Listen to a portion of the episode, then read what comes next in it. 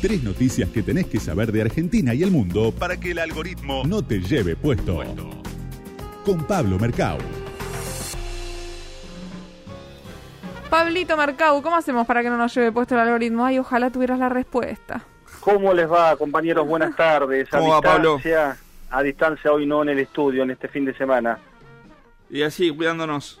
Exactamente. Bueno, eh, miren, hay que volver a mirar Brasil porque mm, la Corte Suprema de ese país, por ocho votos contra tres, determinó lo actuado en instancias previas, inclusive por uno de los fallos de la propia Corte, y autoriza a alguien que tiene su peso propio, su nombre propio, a ser candidato el año que viene. Ese alguien es ni más ni menos que Luis Ignacio Lula da Silva, el expresidente durante dos mandatos en Brasil, entre 2002 y 2010, con lo cual el escenario político del vecino país, que está en el medio de una tragedia humanitaria con la gestión del coronavirus y con Jair Bolsonaro, a Bolsonaro perdón, acorralado por los números, se encamina a un año y pico que falta, mucho todavía es cierto, pero de muchísima atención.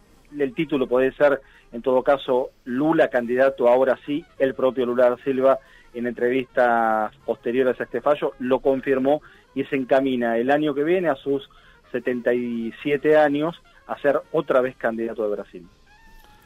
Pablito, prometí contarles a qué huele el espacio para cerrar nuestra hora de domingo de hoy. ¿A qué huele el espacio? Se lo- creo ¿a, que qué, el- a qué huele ¿A el queso espacio? huele el ¿A espacio? no, la luna es de queso, pero no huele a Ah. queso.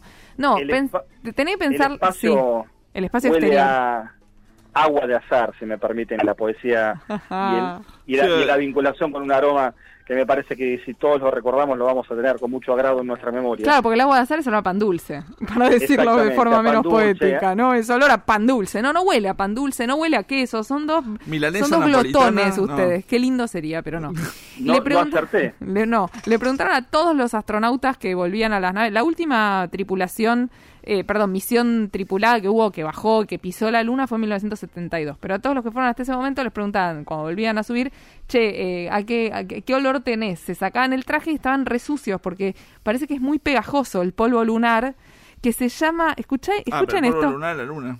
El polvo, bueno, olían el polvo lunar, porque cuando si llegaban a oler la luna, a sacarse el caco, se morían Santi Claro, Martínez Laino razón. ahí abajo. Entonces lo, lo olían cuando subían a la nave.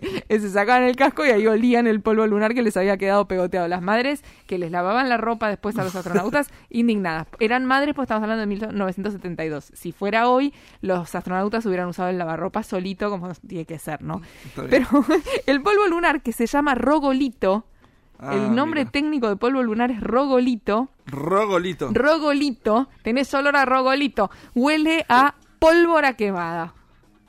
A pólvora quemada. Y varios astronautas lo describieron de distintas maneras. Buzz Aldrin, el que le dio el nombre a nuestro gran personaje Buzz Lightyear, dijo que huele como olor a quemado o similar a las cenizas de una chimenea, como si le hubieras tirado agua.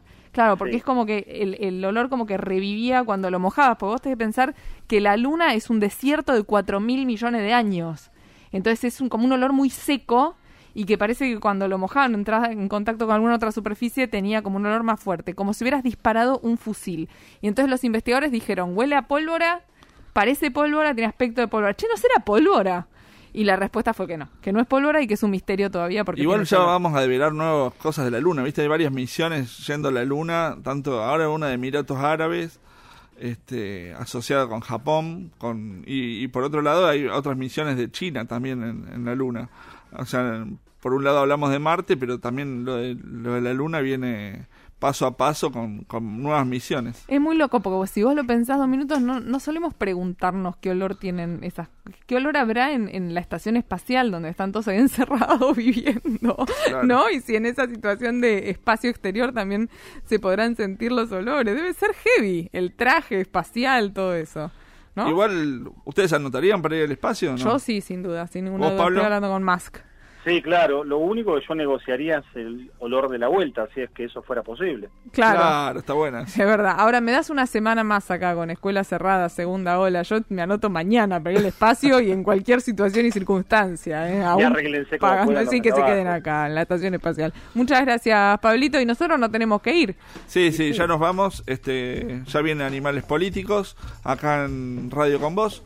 Y nos siguen en las redes, en algoritmo 899. Queremos agradecer a Alejandro Tizón, nuestro operador. Genio, Ale. A Alejandra Arce, la locutora. También genio, Ale. Estamos llenos de Ales genios.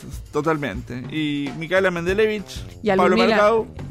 Y a, eh, y a, vos, pero ahora te agradezco vos, pero a Ludmila que nos hace las redes. A Ludmila también, Martínez ¿eh? que nos hace las redes. Y Lautaro que nos hace los videitos previos de. También. también Santi Martínez Laino y Micaela Mendelevich les decimos hasta el domingo que viene. Chau.